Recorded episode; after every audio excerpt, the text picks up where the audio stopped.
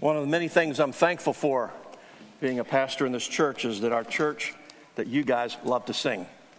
And you sing well. It's a joy to my heart every time I hear you. So thank you for singing and reminding me what the basis we have to say at any point in our lives, it is well with our souls.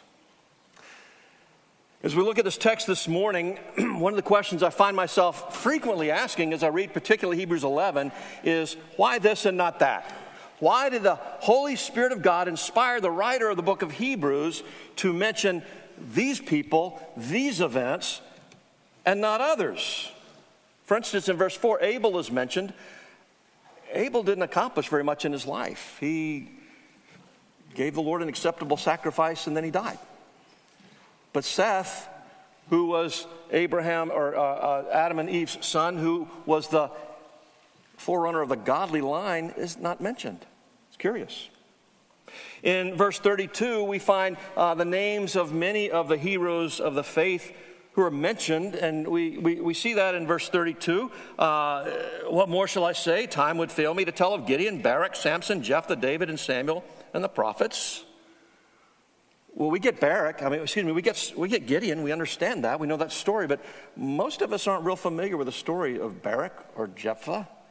Those aren't, those aren't as prominent in most of our thinking. And then we see why Samson? Samson's life seemed to be a train wreck. Why is he numbered among the heroes of the faith? Or David. His name is just mentioned in passing when David there's so much we could learn about faith from David and his life. There's no mention here of Daniel or Shadrach, Meshach, and Abednego, although it does say subsequently, verse 33, uh, that by faith they stopped the mouths of lions, and that would be Daniel in the lion's den. Or they quenched the power of fire, and that would be Shadrach, Meshach, and Abednego in the fiery furnace when they refused to bow down to Nebuchadnezzar. But again, why some heroes and not others? But also, as we come to the text this morning, it's not a surprise that we'd find the names Isaac and Jacob and Joseph, but the events cited here as examples of their faith might surprise us. I mean, these were patriarchs. These were Abraham, Isaac, Jacob, his son Joseph. Surely there's more that can be said about their faith than what we find here in this text. Take Jacob. Now, let's be honest, Jacob was kind of a scoundrel, wasn't he?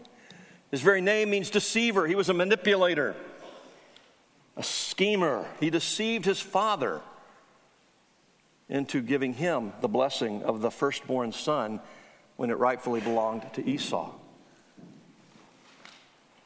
His brother Esau found that out and was furious and vowed to kill Jacob.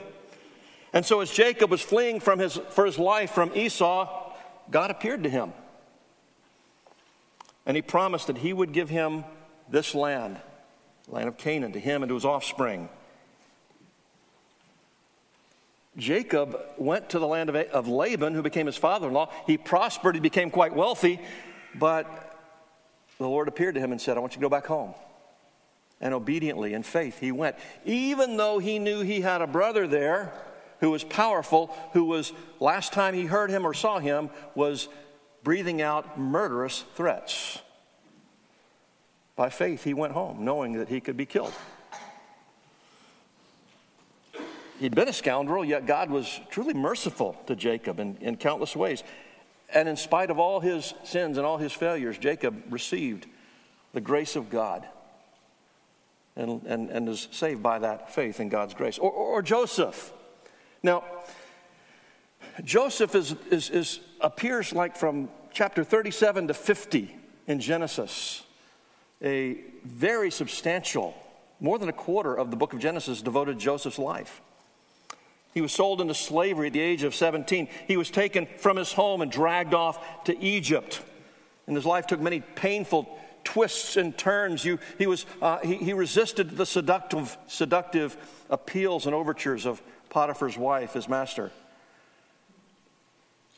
And because he rejected her, she falsely accused him, and he ended up in prison unjustly accused and was forgotten there and left to rot for quite some time. And yet, through all of that, it says that Joseph, the Lord was with him, which is another way of saying that the Lord was his hope and his trust. Joseph trusted in the Lord. But that's not what this text talks about. We have this dramatic scene when he reveals himself to his brothers. And they realize, oh no, we're bowing down before this incredibly powerful man, and he's our brother Joseph, who has every reason to want to kill us. And he has the power to do it. And yet he says to them, You intended it for evil, but God intended it for good, for the saving of many lives. And in fact, because of Joseph being placed where he was through the evil designs of the brothers, the line of Messiah, the covenant people of God, was preserved. So it's not just saving of many physical lives, it's the very salvation that we enjoy hung on Joseph and his obedience to the Lord. These were pivotal events in his life, but they're not mentioned in Hebrews 11. Rather, what is mentioned here is their dying words the bestowing of the blessings of the covenant upon their next generation. Those are stories that we really don't give a whole lot of attention to in our day. We talk of the living faith, and we talked about that with Abraham and Sarah, living by faith in the Lord. But this morning we're looking more at dying faith passing along the covenant blessings, the patriarchal blessings to the next generation.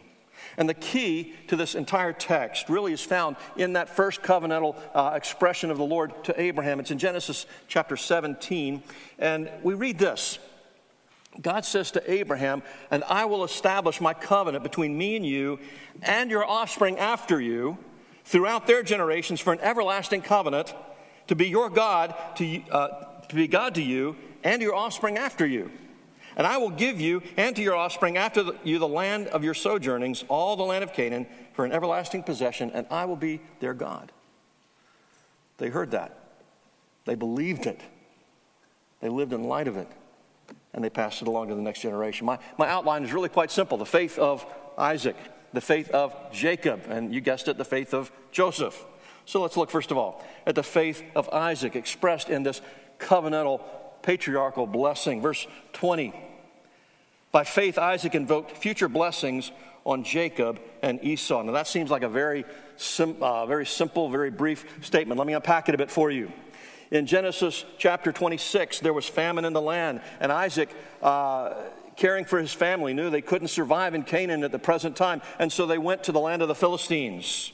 And God appeared to Isaac at that time and we read in Genesis 26, verse 2 and following, Do not go down. This is what the Lord said to him. The Lord said, Do not go down to Egypt, for dwell in the land of which I shall tell you. Sojourn in this land, and I will be with you and will bless you. For to you and to your offspring I will give all these lands. And I will establish the oath that I swore to Abraham your father. I will multiply you, your offspring, as the stars of the heavens, and will give you your offspring all these lands. And in your offspring all the nations of the earth will be blessed. Of course, that final, final statement is a promise of Messiah who would gather from himself a people from every tribe and language and people and nation. So God had given this covenant to Abraham, and now he, we find that God renews this covenant to Isaac. And that is the basis of his faith in God. You heard Mitch and James say, uh, My faith, my, I was not saved because my mom and dad are Christians.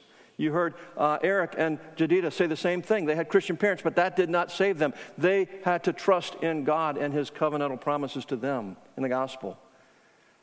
Abraham's faith was in the God who made covenants, who bound himself with covenant. Isaac put his trust in God who bound himself by covenant. That was the basis of his faith. He believed in God and the promises he'd made to him. So years later, Isaac is growing quite old. I think he was about 140, I believe, at the time. Uh, he thought he was approaching death. The reality is he lived another 40 years, but he didn't know that.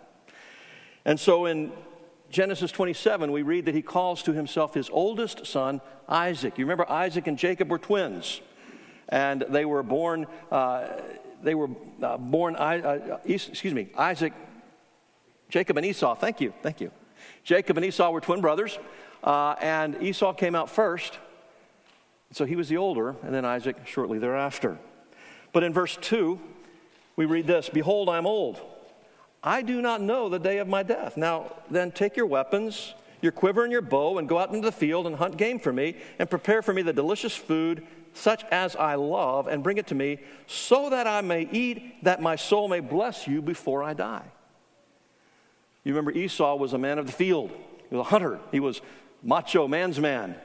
And Isaac says, Go out, hunt me some game, fix me a feast, and I'm going to give you that blessing, that patriarchal blessing of the firstborn. Well, Esau goes out while he's hunting. Uh, Rebecca had heard that instruction, their mother, and she favored Jacob.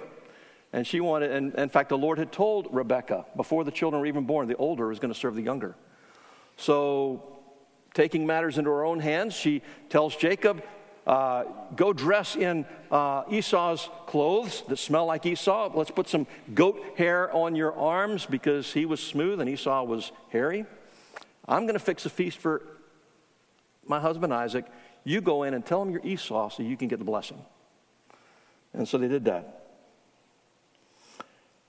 Isaac was deceived by his son and really by his wife as well. He was nearly blind, he couldn't see he said, you, you sound more like Jacob, but you feel and smell more like Esau. And so he gives him that blessing. So in Genesis 27, verses 28 and 29, this is the blessing he bestows upon Jacob, even though he believes it's Esau. He says, May God give you the dew of the heaven and of the fatness of the earth and plenty of grain and wine. Let peoples serve you and nations bow down to you. Be Lord over your brothers and may your mother's sons bow down to you. Cursed be everyone who curses you, and blessed be everyone who blesses you. Again, this covenantal promise of God prospering him, of God providing for him, of him ruling uh, in, uh, over his family, being the head of that family.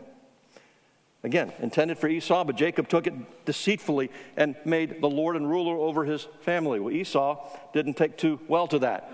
He cried out to his father, Is there no blessing left for me? And Jacob or Isaac pronounced a blessing for Jacob as well, but, or excuse me, for Esau, but it wasn't quite as uh, encouraging, not quite as favorable. Now, it'd be very easy for us at this point to get lost in that scene of the, the drama and lose sight of the purpose, but the real purpose of the passage is Isaac was looking toward the future beyond the end of his life. He was invoking future blessing upon his sons. Remember, the key to the text, the entire text, is this Abrahamic covenant God makes. Uh, will, this everlasting covenant I make with you, with your uh, generations, or your sons, through all generations. He renewed that covenant with Isaac, and now Isaac uh, is passing that blessing on to his son, that patriarchal torch, as it were. He believed the promises of God, even though he didn't see them fulfilled. Remember, in uh, Hebrews 11, verse 13, we read, These all died in faith, not having received the things promised, but having seen them and greeted them from afar, and having acknowledged they were strangers and exiles on the earth. God had promised much, but they didn't have the full possession of what God had promised yet. They didn't see it in their lifetime. You know, there are stories of people who work hard all their lives and they're, they're pursuing some goal. Some reach that goal and go, Is that all there is? It's the wrong goal. But there are others who pursue that goal all their lives and it just remains elusive, and they come to the end of their life and they're disillusioned and they're embittered. I've wasted my life chasing after this dream and it's never been fulfilled. Well, what we see here is the patriarchs investing their lives, believing in God, never seeing the fulfillment of the promise, yet greeting it from afar because they recognize it's not to be received in this world. They recognize that the promise of God is not for this life and this world only. So Isaac passes on that torch, as it were, that patriarchal blessing to his son Jacob. So let's look now at the faith of Jacob, verse 21. By faith, Jacob, when dying, blessed each of the sons of Joseph, bowing in worship over the head of his staff. Now, we already said that Jacob was a bit of a scoundrel, right? And because of that, he really is a fitting picture of the sovereign grace of God. Before either of them was born, the Lord said to Rebekah, Jacob I loved and Esau I hated. And you might say, well, why would God say that he hates Esau? That doesn't seem right. The thing that's really stunning is why would God love Jacob? And then, of course, oh, oh, why would he love me? That's really the stunning reality. And the only answer is God's sovereign grace, as we find unpacked in Romans chapter 9. And so it's written. Well, in verse 11 of Romans 9, God, uh, Paul explains it. He says, Though they were not yet born and had done nothing either good or bad, in order that God's purpose of election might continue, not because of work, but because of him who calls. It is an expression of the sovereign grace of God. And again, Romans 9 unpacks that, but that's not what this text and this message is about this morning. So let's look at the setting of the blessing. It's, the story's found uh, really, Jacob's blessing encompasses the end of chapter 47 of Genesis, all of 48, and much of 49 as well. At the end of 47, he calls Joseph and he says, I want you to swear something to me. I want you to swear that you will take my bones, you will take my body back to Canaan, where we came from. You will bury me there with my forefathers. Now, why would he do that? Well, because the promise of the covenant was still cherished in his heart. And Egypt was not the fulfillment of that. Egypt might have much riches, much enjoyment. They had fled Canaan because of a famine, and they came to Egypt where the famine was still going on, but they had plenty of food because of Joseph's provision. But then the famine ended, and they enjoyed prosperity in the most lush part of Egypt, the land of Goshen. And for some years, many years most likely, they were there enjoying Egypt and yet living as distinctly the people of God. But Egypt wasn't his home. Canaan was his home. And he said, Promise me, after I die, you will return me and bury me in the land that was promised to my fathers. And then he comes and he calls Joseph to bring his two sons, Ephraim and Manasseh. And in chapter 48, verses 3 and 4, he says to his son Joseph, God Almighty appeared to me at Luz. This is when he's fleeing for his life from Esau, by the way. God appeared to me at Luz in the land of Canaan and blessed me and said to me, Behold, I will make you fruitful and multiply you. And I will make you a company of peoples, and I will give you this land to your offspring after you for an everlasting possession. He again is restating the covenant made to his grandfather Abraham and to his father Isaac, now made to me. And he's reminding Joseph this is the covenant God has made with us, with our family, for all generations. And then he does something very curious. He looks at Joseph's sons, Ephraim and Manasseh, and he says, These are now my sons. It's like he, at the end of his life, he adopts Joseph's sons, Ephraim and Manasseh, and calls them his and includes them in that patriarchal blessing as his own sons. Now, it's interesting. If you look at uh, maybe in the back of your Bible, you've got the maps, and there's one that's the 12 tribes of Israel. There's two tribes, two sons of Joseph or Jacob, you'll not find an area for. You know who they are? One is Levi, because the Levites were not given land, they were given the tabernacle, the temple, and the temple service. And they were supported not by living off the land, they were supported by the tithes of the other tribes. And the other name you won't find there is Joseph. But two areas that are quite large and prominent are Ephraim and Manasseh, because Jacob adopted them as his sons. And so land was bestowed to them. And so he blessed Ephraim and Manasseh. We read in Genesis 48, 15, and 16, he blessed Joseph and said, The God before whom my fathers Abraham and Isaac walked, the God who has been my shepherd all my life long to this day, the angel who has redeemed me from all evil, his own evil, by the way, bless the boys. And in them let my name be carried on, that the name of my fathers Abraham and Isaac, and let them grow into a multitude in the midst of the earth. So he passes on that patriarchal blessing not simply looking back over the course of his life. He does that. It's God redeemed me from all evil. He saved me from danger, but he saved me from myself. But he's looking forward to the continuation of the work of God in the people of God. Now, when we look at Jacob, Jacob's life was really a story fraught with all manner of difficulties. Joseph was his 11th son of 12. And how he came to have 12 sons is a story in itself. But he made Joseph his favorite because he was the first son of his most cherished wife, Rebekah. And again, that's all kind of difficulties fraught in that story we won't get into this morning. But Joseph was his favorite because Rebekah was his favorite, and so Joseph is treated as the firstborn. A lot of complication in the scriptures, isn't there? But we read here that he bows in worship to God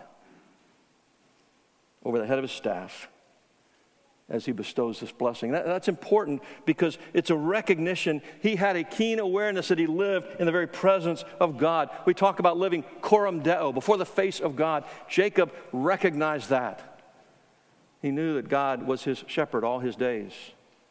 And even when he didn't do so well, he recognized and experienced the faithfulness, the mercy, the goodness of God. He believed God. He trusted in God. He staked his life on the promises God had made. And so, in faith and in worship, he passes these promises on to his grandsons, who he has adopted as his sons. Well, let's look thirdly at the faith of Joseph, verse 22. By faith, Joseph, at the end of his life, made mention of the exodus of the Israelites and gave directions concerning his bones. Now, let me back up one second. In chapter 49, Jacob addresses each one of his other sons and pronounces blessings on all of them as well. Some of the, some of the blessings are not so much uh, uh, wonderful welcoming uh, in, in, the case of Simeon and Levi because of the evil they had committed in murdering innocent blood. Their, uh, their, what was pronounced was actually quite alarming. But he, again, is looking forward and saying, My God is sovereign over my family, and he is ordering our steps and we can trust him and we can look to him and we can follow him. So let's look at Joseph. And again, there are so many things in Joseph's life that demonstrate faith in God. But the focus of this text is the covenantal blessings being passed on from generation to generation to the patriarchs. So the, the, context here is very end of Genesis 50. Joseph is near death. He calls his 12 or his 11 brothers to himself. That's interesting. In the other cases, he's calling, they're calling sons.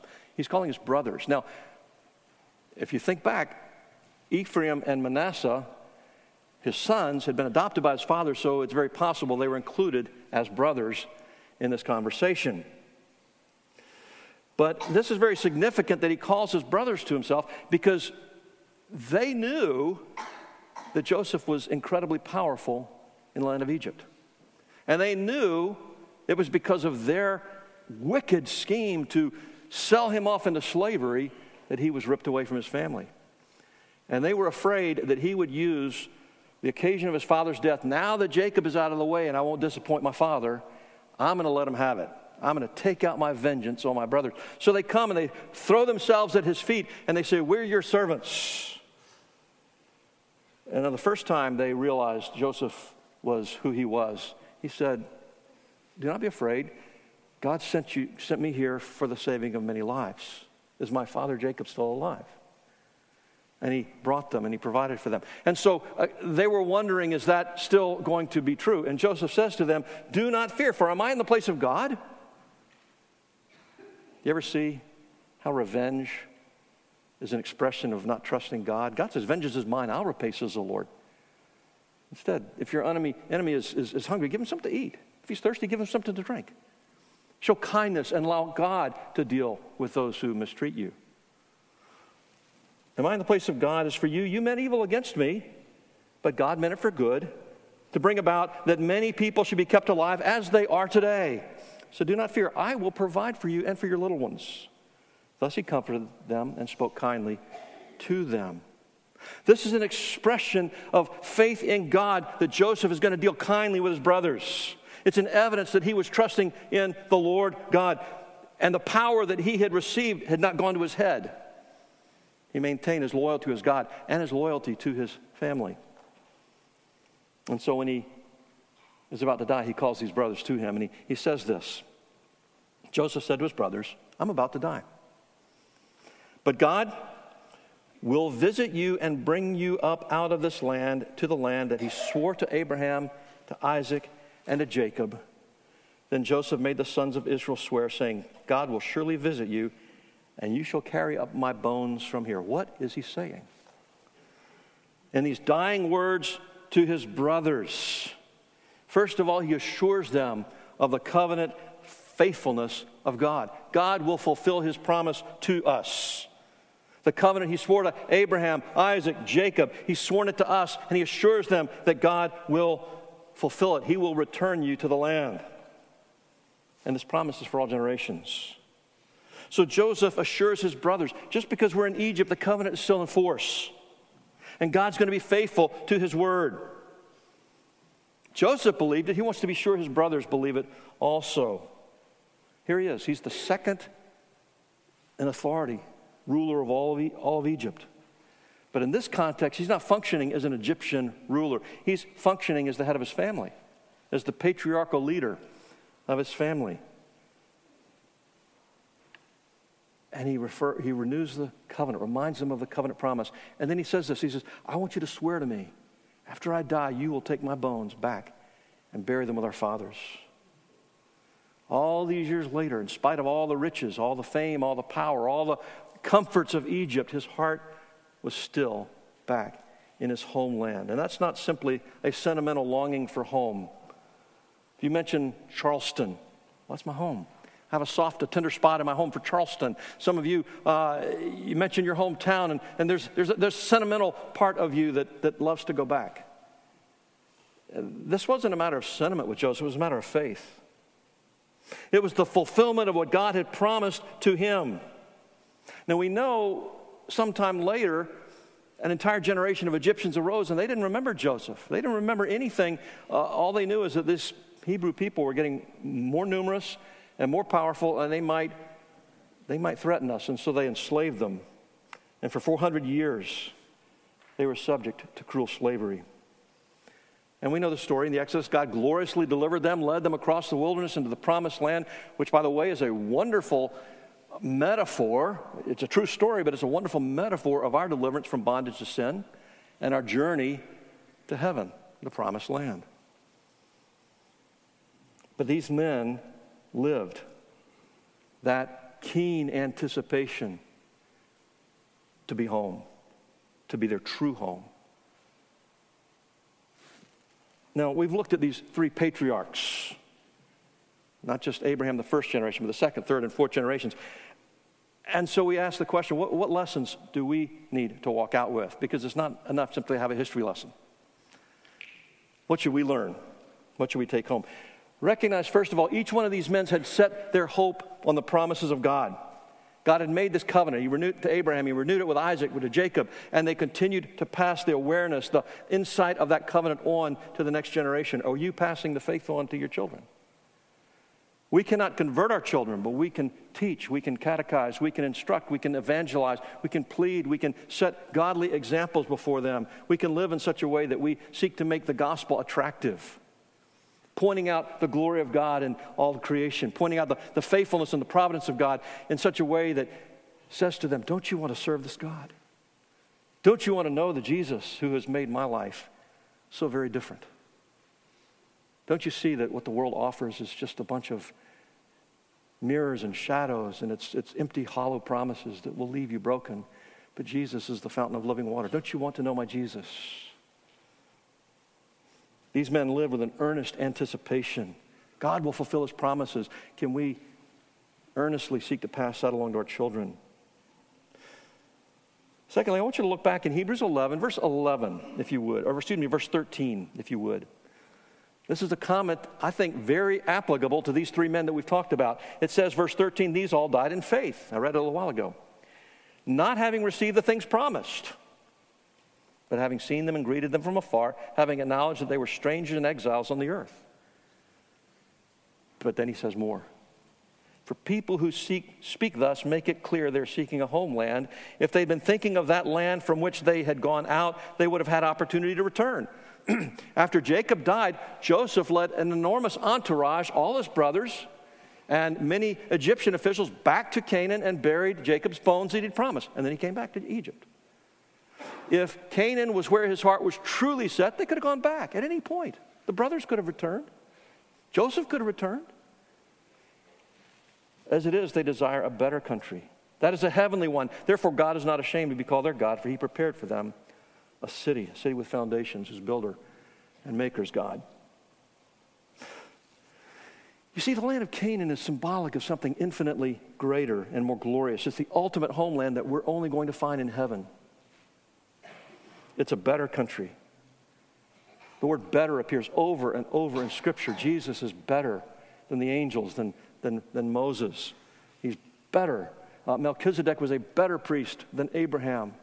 But Jesus is better than Melchizedek. The covenant, the new covenant in Christ is better than the old covenant. We hear they're seeking a better homeland, a heavenly one. After the famine's over, there's no reason not to go back. But that wasn't their real priority, was it? It was living for the Lord where He had them. His heart was set on a better home, a heavenly home. This week we buried our dear sister, Marcia Van Steenberg. Scott, we're so thankful you could be here this morning. Marcia was a member of our church for 26 years. Scott has served as an elder here for close to 15. As we listened to the testimonies of four of her children and of her sister, we, we heard over and over again this woman was faithful to her family, faithful to her husband, faithful to her children, faithful to her church. She served them all selflessly, sacrificially. But again, over and over they affirmed, but her heart, her first love, never wavered. It was always her Savior, the Lord Jesus Christ. And they commented that their family didn't have a whole lot, but that wasn't a problem for her. She was content because she knew she had a whole lot waiting in store for her in heaven. And as her heart was set on these heavenly riches, she lived with a, a, a glorious contentment. And in recent months, she knew that she was passing from this life. She longed for heaven. She eagerly anticipated entering into the glory of her Savior. and over and over again, I was able to hear her children and her husband and her uh, siblings rejoice, even through their sorrow, even through their tears. Mom is home. She's with her Savior. Her greatest longings are now fulfilled. So I want to ask you this morning do you know for sure that heaven is your home? Do you know for sure that you're a Christian? If God were to, uh, or if I were to, to talk to you one on one and say, if the Lord took you from this earth today, are you confident that you would go to heaven and be with God forever? And if you say, well, yeah, sure. What is the basis of your confidence? Because there's only one right answer. And it's got nothing to do with how good you are, not got anything to do with uh, good things that you do. It's not even believing the right things intellectually. It's not simply that you were raised in church. It's kind of like people have said, you know, living in a garage doesn't make you a car. Going to church doesn't make you a Christian, but that's where Christians belong. The only right answer is I'm trusting in the Lord Jesus Christ alone. He died to pay for my sins. He lived a perfect life to give me perfect righteousness that I, I could not achieve.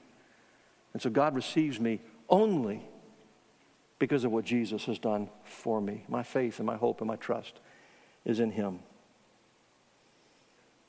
There's nothing in all this world more important than knowing Jesus Christ. Young people, hear me.